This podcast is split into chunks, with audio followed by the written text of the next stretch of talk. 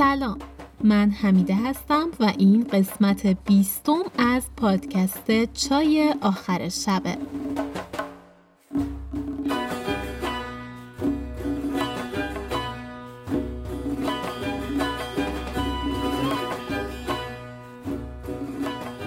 امیدوارم که حالتون خوب باشه و از اینکه در این لحظه چای آخر شب رو برای شنیدن انتخاب کردید صمیمانه ممنونم. از شما می‌خوام که اگه از این پادکست لذت می‌برید اونو به دوستان و آشنایانتون هم معرفیش کنید. توی صفحه هاتون به اشتراک بذارید و ازش حمایت کنید. شاید یه نفر یه جایی دلش برای شنیدن قصه ای از جنس قصه های مادر بزرگ ها حسابی تنگ شده باشه.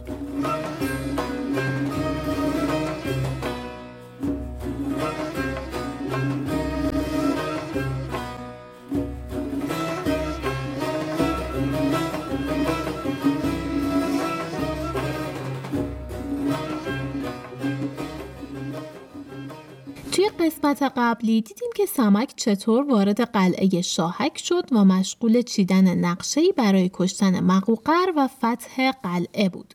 داستان اونجایی تموم شد که آتشک داشت در برابر اجرای نقشه سمک مقاومت می‌کرد چون حسابی ترسیده بود. در نهایت هم به سمک گفت هر چه باید کردن خود میکن. حالا بریم تا ادامه قصه رو براتون بخونم.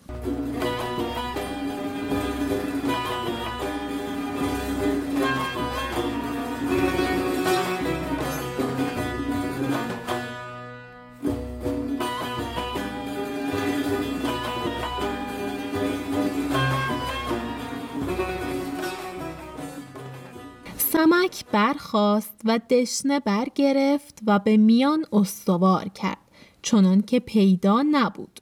چون به سرای مقوقر آمدند سلام کردند. مقوقر پیش ایشان برخاست و هر که حاضر بودند جمله برخواستند مقوقر بفرمود تا ایشان را بالای همه بنشاندند. بفرمود تا دو دست خلعت آوردند پیش از آن که تعام خورند و به سمک و آتشک دادند و خلعتها زیبا پسندیده بود. سمک گفت این جامه در خور خورشید شاه است. گفت ای آتشک من این جامه به خورشید شاه دادم که سزاوار اوست. آتشک گفت من به فرخ روز دهم که ایشان هر دو یکیند. در حال جلاب آوردند و باز خوردند و خان بنهادند و نان بخوردند. بعد از آن مجلس بزم بیاراستند. مقوقر گفت ای پهلوان سمک ذخیره ها دیدی؟ من خطی نوشتم که ده هزار خروار قله که ارقون فرموده است تا بر بالای قلعه آورند. سمک خدمت کرد و گفت منتظر می بودیم که پهلوان بفرماید تا فردا برویم. مقوقر گفت چنین کنیم. امروز شراب خوریم و فردا بر آن کار مشغول شویم.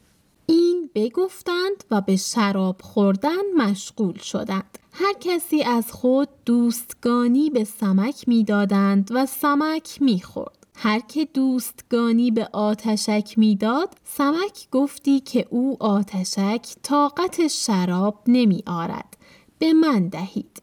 سمک همه را خوشنود می کرد تا همه در شراب خوردن خوش گشتند و هنوز اثر شراب خوردن در سمک پیدا نبود. مقوقر با خود گفت این همه شراب که این مرد می خورد به کجا می رود؟ در حال سمک برخاست و قده شراب در دست گرفت و پیش مقوقر آمد و خدمت کرد و ترنجی زرین پیش مقوقر نهاده بود برگرفت و بوسه داد.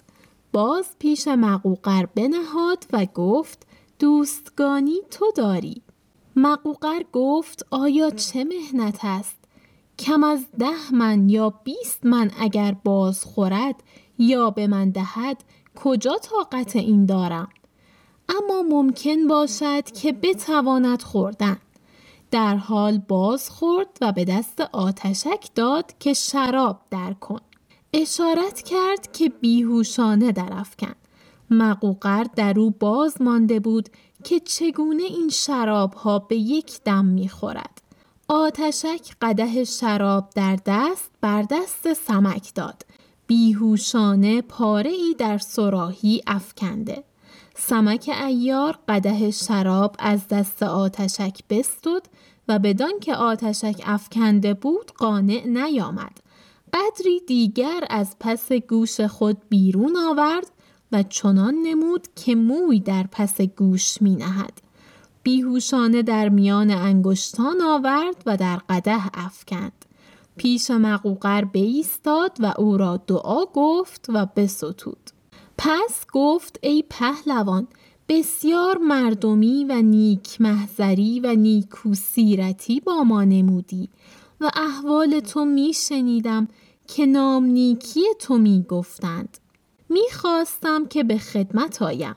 اتفاق صحبت خدمت نیفتاد تا بدین قایت. چون اتفاق خدمت افتاد و این کار پیش آمد من درخواست کردم به نیت آنکه به خدمت تو آیم و تو را ببینم و خدمت تو از جان و دل بکنم و شرف حضور دست بوس تو دریابم و چون به خدمت آمدم تو را بیش از آن می بینم که شنیدم. از این معنی می گفت و مقوقر را می ستود تا دارو در قده شراب گداخته شد.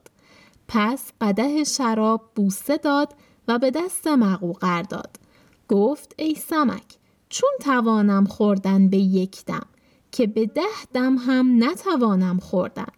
سمک ایار خدمت کرد و گفت ای پهلوان از آن توست. اگر خواهی به یک دم بازخور و اگر خواهی به ده دم مقوقر با خود گفت که این بیناموننگی باشد جهد کنم که به یک دم بازخورم یا به دو دم این بگفت و به دم در کشید و مقدار یک من و نیم باز خورد. بخار شراب و دارو در دماغ مقوقر افتاد. سراسیمه گشت و بیهوش. قده از دست بیافتاد. سمک ایار گفت از این فارغ گشتم. آتشک چون آن دست برد سمک بدید گفت الحمدلله. نگاه کرد. مردمان شراب میخوردند و هیچ آگاه نبودند که مقوقر مکری ساخته است که سمک را بکشد. پس سمک ایار گفت ای جوان مردان پهلوانی چون مقوقر طاقت دو من شراب نداشت. همگنان خدمت کردند و به شراب خوردن مشغول شدند. هر کس که از آن سراهی می‌خورد می افتاد و بیهوش می گشت. سمک ایستاده بود و آتشک و ناک نقیب قلعه نشسته. سمک چون دید که همه بیهوش بیافتادند درجست و ناک نقیب قلعه را بگرفت و بیافکند و بربست. پس هر که افتاده بودند سمک ایار و آتشک سر ایشان می بریدند. پس روی به ناک کرد و گفت بگوی تا در این قلعه چند مرد و زنند و فرزند ایشان چند باشد تا تو را به جان زینهار دهم و این قلعه به تو ارزانی دارم ناک نقیب گفت صد و سی مردند سمک با آتشک آن کشتگان بشمردند صد و هفت بودند سمک گفت ای ناک بیست و سه تن دیگر کجا اند؟ اینجا بودند؟ گفت بلی سمک گفت ای ناک ایشان را طلب کن و اگر نه تو را هلاک کنم و در قلعه بگردم و ایشان را نیز بکشم. ناک گفت با ما بیایید تا به سرای ایشان رویم و هر جایی که باشد وانمایم. اینجا اون قسمتی که مقوقر دو تا خلعت رو به آتشک و سمک هدیه داد سمک میگه ای آتشک من این جامعه به خورشید شاه دادم که سزاوار اوست.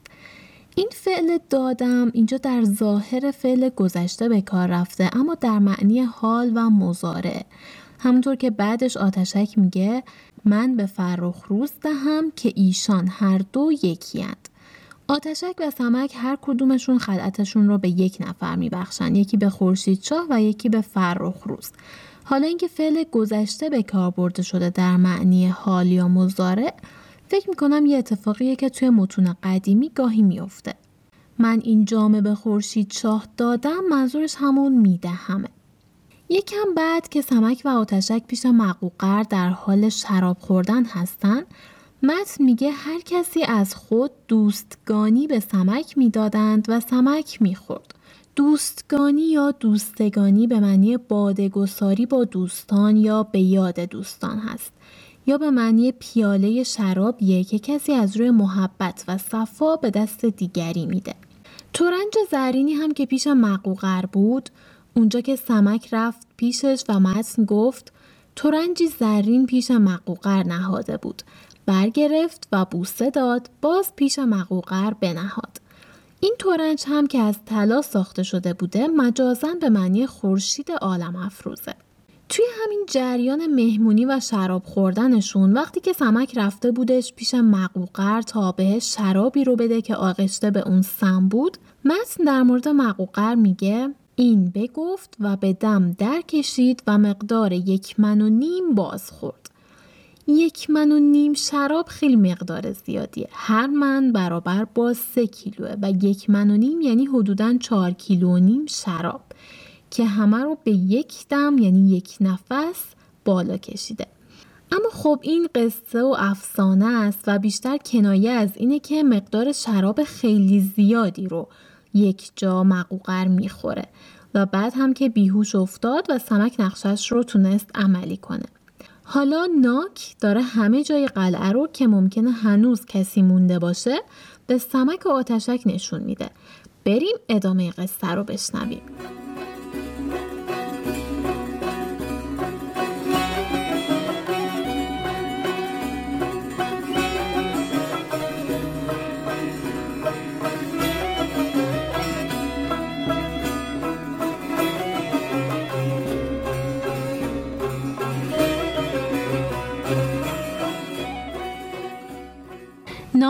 در پیش ایستاد و سمک و آتشک با وی میگشتند و کسی دیگر نبود.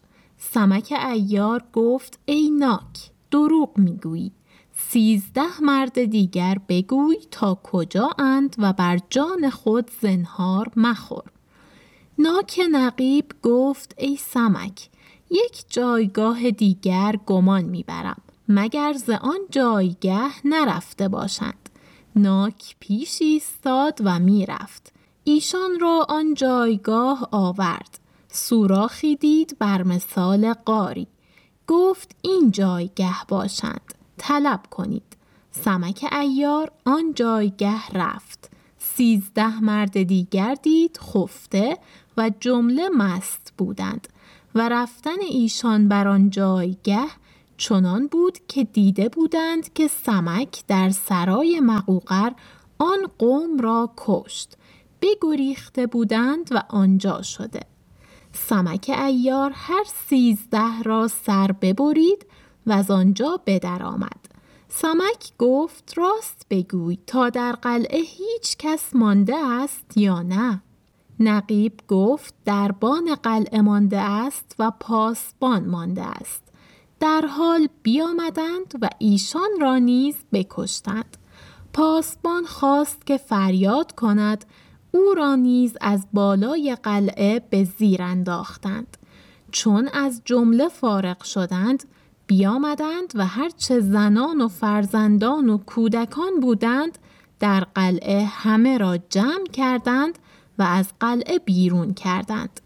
چون از زنان و کودکان فارغ شدند سمک ایار گفت ناک را خلعتی باید دادن که بسیار مردی کرده است و قلعه به وی ارزانی داریم. آتشک گفت تو دانی آنچه می باید ساختن می ساز. سمک ایار ناک را گفت چه گویی؟ قلعه داری توانی کردن؟ ناک خورم شد. پنداشت که راست می گوید. گفت ای پهلوان چرا ندانم؟ خدمتگار و فرمان بردارم سمک ایار دست ناک بگرفت و او را بر کنار قلعه آورد و خلعتی زیبا به وی داد و او را از قلعه به زیر انداخت. چون از همه فارغ شدند روی به شهدر در نهادند. سمک پیش محپری رفت و خدمت کرد. محپری برخاست و سمک را در کنار گرفت. گفت شاد باش ای مرد مردانه و ای ایار زمانه و ای چالاک پیشه جهان. مردی و جوانمردی تو را مسلم است. سمک ایار گفت به اقبال خورشید شاه و سعادت تو این کارها راست برآمد. پس روی به لالا صالح کرد و گفت کوتوال قلعه شاهک اکنون تو باش که قلعه به تو ارزانی داشتم. بیدار و هوشیار باش. اگرچه قلعه محکم است و استوار تا مرا نبینی و نشان درست نباشد در قلعه مگشای. تا من بروم که از بحر خورشید شاه دل مشغولم و هیچ پروای چیزی ندارم. محپری و روحفزای و ارقوان و سنوبر و لالا صالح هر پنج را در قلعه رها کرد. پس آن دو خلعت برگرفت و با آتشک پای به اسبان درآوردند و از قلعه بیرون آمدند و روی به راه نهادند. لالا صالح در قلعه استوار در بست و می بودند چهار زن و خادمی. ابتدای این قسمت رو که خوندم ناک در پیش ایستاد و سمک و آتشک با وی میگشتند. اینجا یه مقداری از متن کتاب جا افتاده و سه نقطه گذاشته و بعد میگه و کسی دیگر نبود. سمک ایار گفت ای ناک دروغ می‌گویی. سیزده مرد دیگر بگوی تا کجااند. توی پاورقی کتاب هم نوشته شده که احتمالا چند سطری که مشتمل بر شرح کشتن ده مرد است افتاده باشد چون توی قسمت قبلی که خوندم دیدیم که دنبال 23 تن دیگر بودن که کشته نشده بودن و سمک می‌خواست اونا رو پیدا کنه بچه ها و زن های توی قلعه رو هم که از قلعه بیرون کردن تفلیا رو و معلوم نیست چی به سرشون اومد. خلاصه بعدش ناک رو هم که فقط برای پیدا کردن بقیه مردان قلعه زنده نگه داشته بودن می‌کشن و سمک قلعه رو به لالا صالح واگذار می‌کنه. برگردیم تا ادامه قصه رو بشنویم.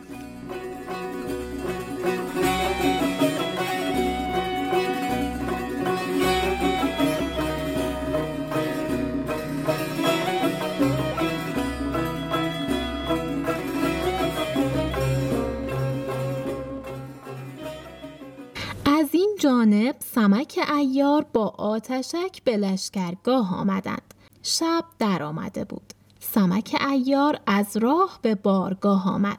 خورشید شاه را دید که با پهلوانان به شراب خوردن مشغول بود و مدتی بود تا شراب نخورده بود.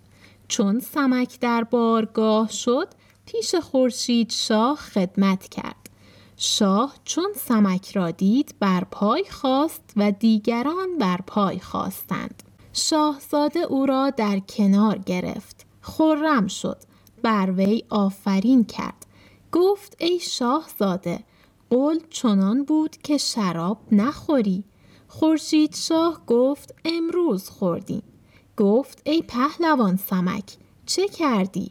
سمک گفت ای شاه به اقبال تو به قلعه شاهک رفتم و مقوقر کوتوال قلعه را کشتم با هر که در قلعه بود مرد و زنان و فرزندان ایشان از قلعه بیرون کردم و کوتوالی قلعه به لالا صالح دادم. احوال از اول کار تا به آخر هر چه رفته بود جمله پیش خورشید شاه باز گفت.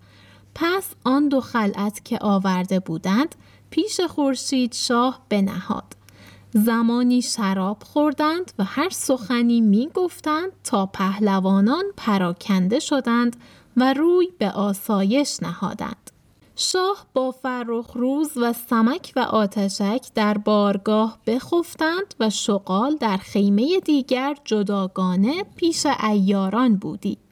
پس چون روز روشن شد خورشید شاه به تخت برآمد و آن خلعت در پوشید پهلوانان به خدمت آمدند و عمرای دولت به شراب خوردن مشغول شدند. سمک احوال خیش باز گفت و آنچه با آتشک گفته بود از بحر مهمانی مقوقر که او را میفرستاد و می گفت که نه کار من است. پهلوانان خنده می کردند ناگاه قلبه و آشوب در لشکرگاه افتاد. پنداشتی که صد هزار کوس حربی فرو کوفتند. خورشید شاه گفت چه بوده است؟ گفتند ای شاه دشمن را مدد آمده است. پس شاه گفت که ایشان را از این جنگ ناکردن مقصود آن بود که مدد ایشان برسد. ما را از این اندیشه نیست. چون جنگ خواهند کردن دانم که با ایشان جنگ می باید کردن. این سخن می گفتند و می بودند که ناگاه مردی از در درآمد که او از جمله خدمتگاران خورشید شاه بود که با وی از حلب آمده بود. نام وی سوره حلبی بود و در آن شب که ایشان در کوچه سنگین بودند با ایشان بود و در ایاری و راهروی سخت چالاک بود و بسیاری در جهان گردیده و رسوم هر شهری دانسته و خود را به هر گونه برآوردی و زبانها بدانستی و جاسوسی کردی و شبان روزی پنجاه فرسنگ برفتی و کارهای پنهانی به دست آوردی که پنداشتند که خود او گفته است. و تا این کار افتاده بود سوره پیوسته در لشکرگاه قزل ملک بودی. پس در حال که لشکر ماچین برسیدند سوره آنجا بود. جاسوسی کرد و احوال به دست آورد. سمک وقتی برگشت به لشکرگاه و رفت پیش شاهزاده دید که دارن شرابخواری می‌کنن و گفت ای شاهزاده قول چنان بود که شراب نخوری. اگه یادتون باشه توی قسمت 18 وقتی که سمک داشت می‌رفت به قلعه شاهک تا محپری رو از دست مقوقر در بیاره قبلش سمک به خورشیدشاه توصیه کرد که دستور بده فعلا کسی از سپاه شراب نخوره تا اگه دشمن ناقافل حمله کرد مشکلی پیش نیاد. اما انگار الان معلوم شد که زیاد هم به حرفش گوش ندادن. منظور سمک از اون جمله این بود. شخصیت جدیدی هم که اینجا به داستان اضافه شد سوره حلبی انگار یه جاسوس کاربلده با کلی قابلیت های منحصر به فرد که از حلب با خورشید شاه اومده بود. و جالبه که داستان میگه در کوچه سنگین هم حضور داشته. اما تا به حال هیچ جایی از داستان اسمی ازش نیومده. این نکته می‌تونه یکی از نمودهای شفاهی بودن قصهمون باشه و اینکه گاهی اوقات قصه گو چیزهایی رو ممکن بوده فل بداهه و با استفاده از تخیلش به داستان اضافه کنه و حتی اگه لازم بدونه به صحنه های قبلی داستان. موضوع کوچه سنگین هم اگر یادتون رفته همون کوچه ای بود که سمک و خورشیدشاه و شغال و بقیه ایاران بعد از اینکه به کمک سمک از زندان فرار کرده بودند و جاشون لو رفته بود و قرار بود که سربازان شاه بیان و بگیرنشون رفتن و توی اون کوچه پناه گرفتن و تونستن نجات پیدا کنن. حالا بریم ادامه قصه رو بشنویم ببینیم که این سوره حلبی با خورشید شاه چه کار داره.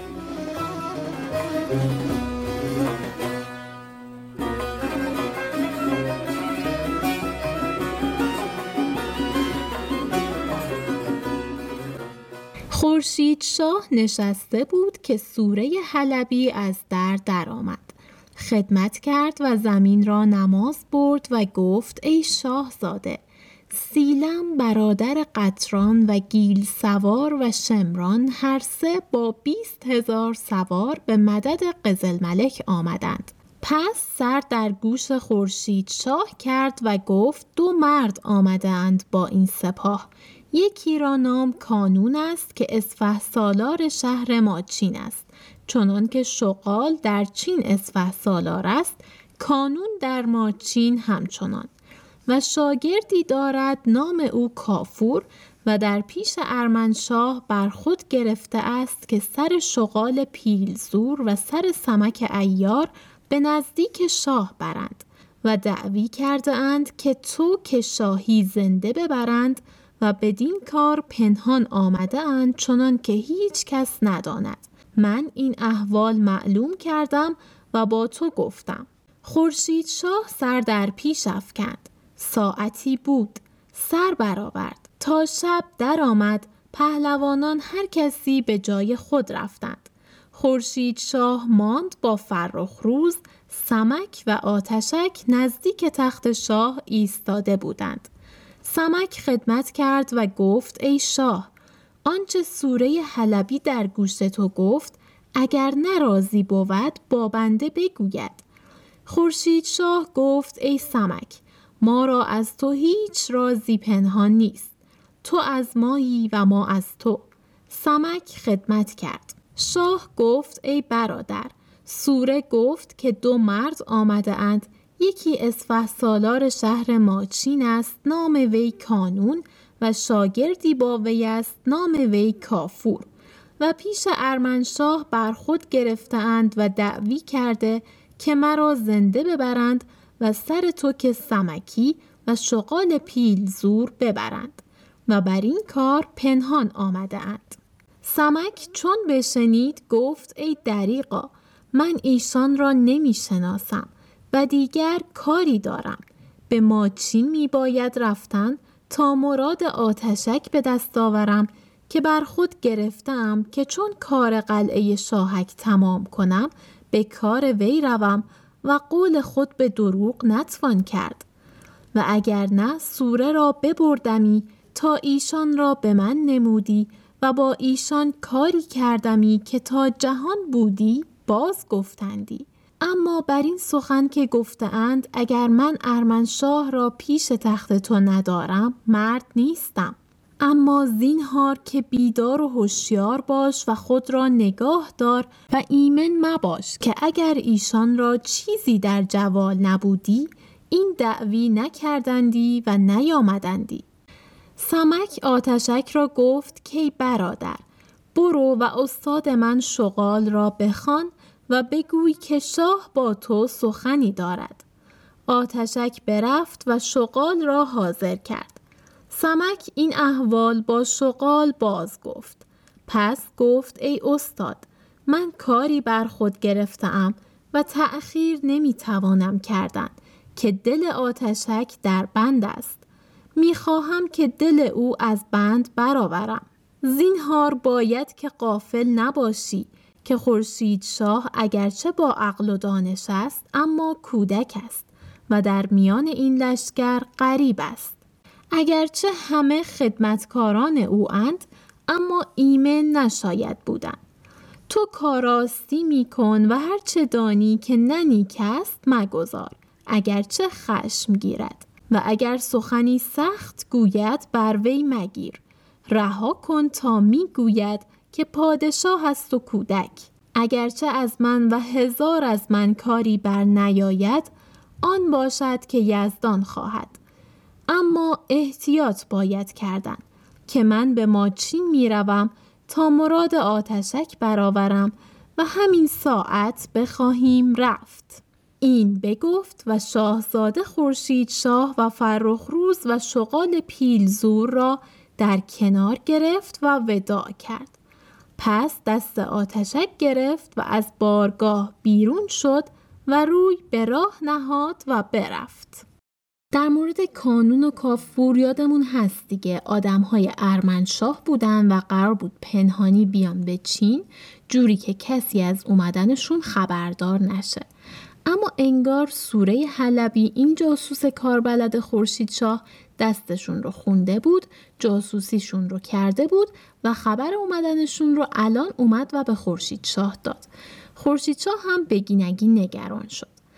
سمک در مورد اونا به خورشید شاه توصیه کرد که ایمن مباش که اگر ایشان را چیزی در جوال نبودی این دعوی نکردندی و نیامدندی. یعنی ادعاشون بیدلیل نیست. حتما یه چیزی در چنته دارن و یه کارایی بلدن که این حرفا رو زدن.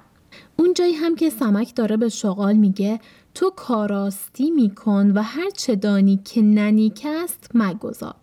کاراستی به معنی اداره امور یا شاید هم همون کار راستی به معنی راست و ریست کردن کارها باشه. این هم یک کلمه قدیمی هست. پس اینجا سمک ازشون خداحافظی کرد و مجبور شد که با آتشک بره به ماچین بریم ببینیم که در ادامه داستان چه اتفاقی میافته.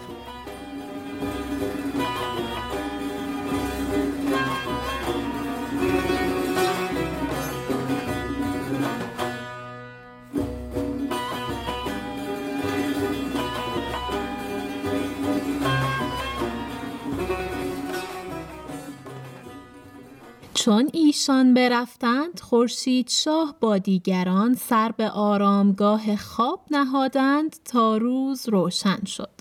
خورشید شاه به تخت برآمد. پهلوانان و امیران حاضر آمدند. شاه مشورت کرد و گفت سپاه دشمن را مدد آمد. اگرچه ما را از آن آمدن مدد ایشان هیچ اندیشه نیست اما مسلحت چنان است که نامه فرستم به شاه فقفور و احوال همه باز نمایم تا چه فرماید. اگر چنان که جنگ فرماید ایستاده ایم. و اگر صلح فرماید او نیز ایستاده ایم.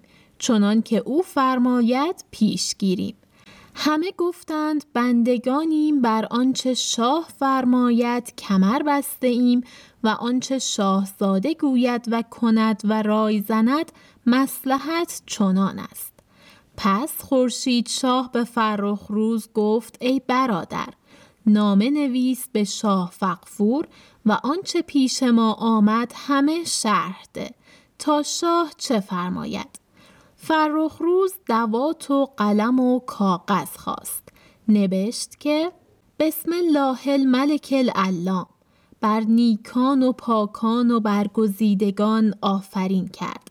بعد از سر نامه گفت این نامه از خورشید شاه ابن مرزبان شاه به شاه فقفور چین. پدر بزرگوار بداند و آگاه باشد که تشریف فرمود که خورشید شاه داماد و برگزیده ماست و به جنگ دشمن می باید رفت.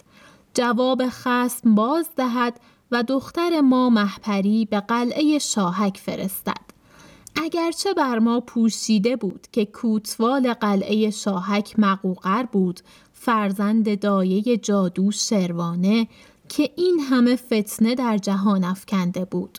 ما محپری به قلعه فرستادیم و به جنگ دشمن کمر بستیم و دو روز مساف کردیم و به عاقبت قطران پهلوان اسیر ما شد و او را در بند کردیم و پهلوان سمک به قلعه شاهک رفت و مقوقر و هر که در قلعه بود کشت که او سر اسیان داشت از بحر محپری پس قلعه را به لالا صالح سپرد. و چون قطران پهلوان بگرفتم در جنگ بسته شد و قزل ملک نامه به پدر خود ارمنشاه نوشت و از آنجا مدد خواست و ایشان را مدد بی اندازه رسید. ما نیز این احوال معلوم شاه کردیم تا اگر جنگ باید کردن ما را مدد فرستد و اگر صلح می باید کردن بفرماید تا چون کنیم. منتظر اشارت شاه می باشیم. هرچند که با این قوم بی سر و سامان جز جنگ هیچ به دست نداریم و دانیم که ما را جز جنگ هیچ چاره نیست. و دیگر شنفتیم که ارمنشاه نامه به ولایت ها نوشته است و لشکری تمام جمع می آورد و نیز قصد آن دارد که خود به مدد فرزند داید با لشکری تمام. اگر مسلحت بیند پدر بزرگوار شاه جهان فقفور نامه ها روانه کنند به ناحیت چین و اطراف ها و لشکر جمع آورد و بفرستد که داند که این فرزند بی خزینه و لشکر مساف نتواند کردن. احوال چنان که بود معلوم شاه گردانیدیم و در مرغزار زعفران نزول کرده ایم و روی در روی آورده ایم و انتظار قاصد می کنیم تا جواب نامه آورد. و سلام. چون فرخ روز نامه تمام نوشته بود برخاند و مهر برنهاد و ایشان در این بودند که آوازه در لشکرگاه افتاد و قلبه و آشوب برخاست چنان که همه لشکر به یک بار خبر شد. خورشید شاه گفت بنگرید که چه بوده است که ناگاه مردم در بارگاه افتادند. پیرمردی پیش خورشید شاه آمد و خدمت کرد.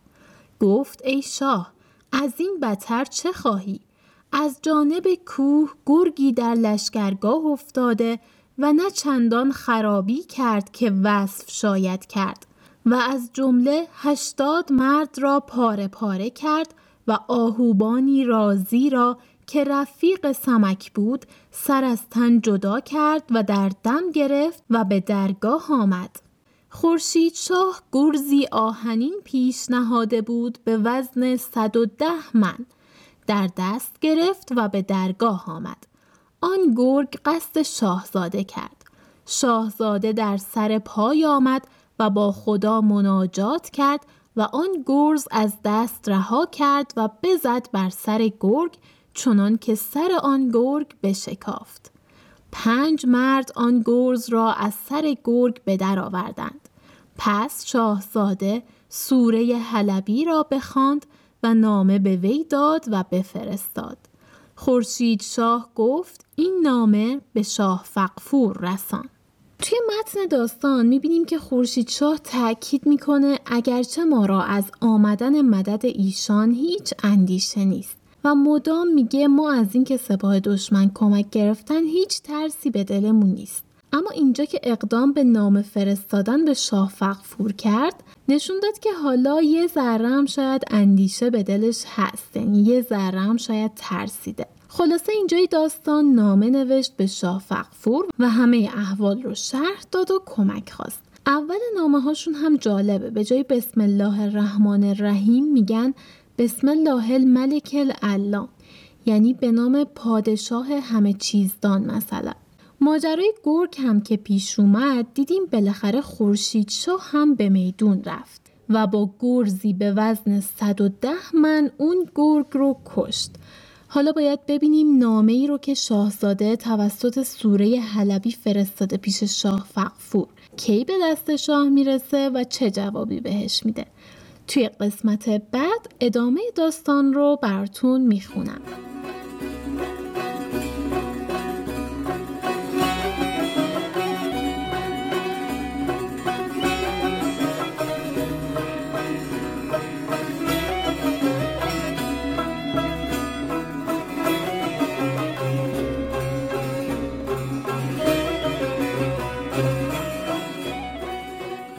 چیزی که شنیدید برنامه بیستم از پادکست چای آخر شب بود که اردی بهشت ماه 99 منتشر میشه. اگه از محتوای پادکست خوشتون اومده اونو به دوستاتون هم معرفی کنید تا برنامه بعد شب و روزتون خوش و خدا نگهدار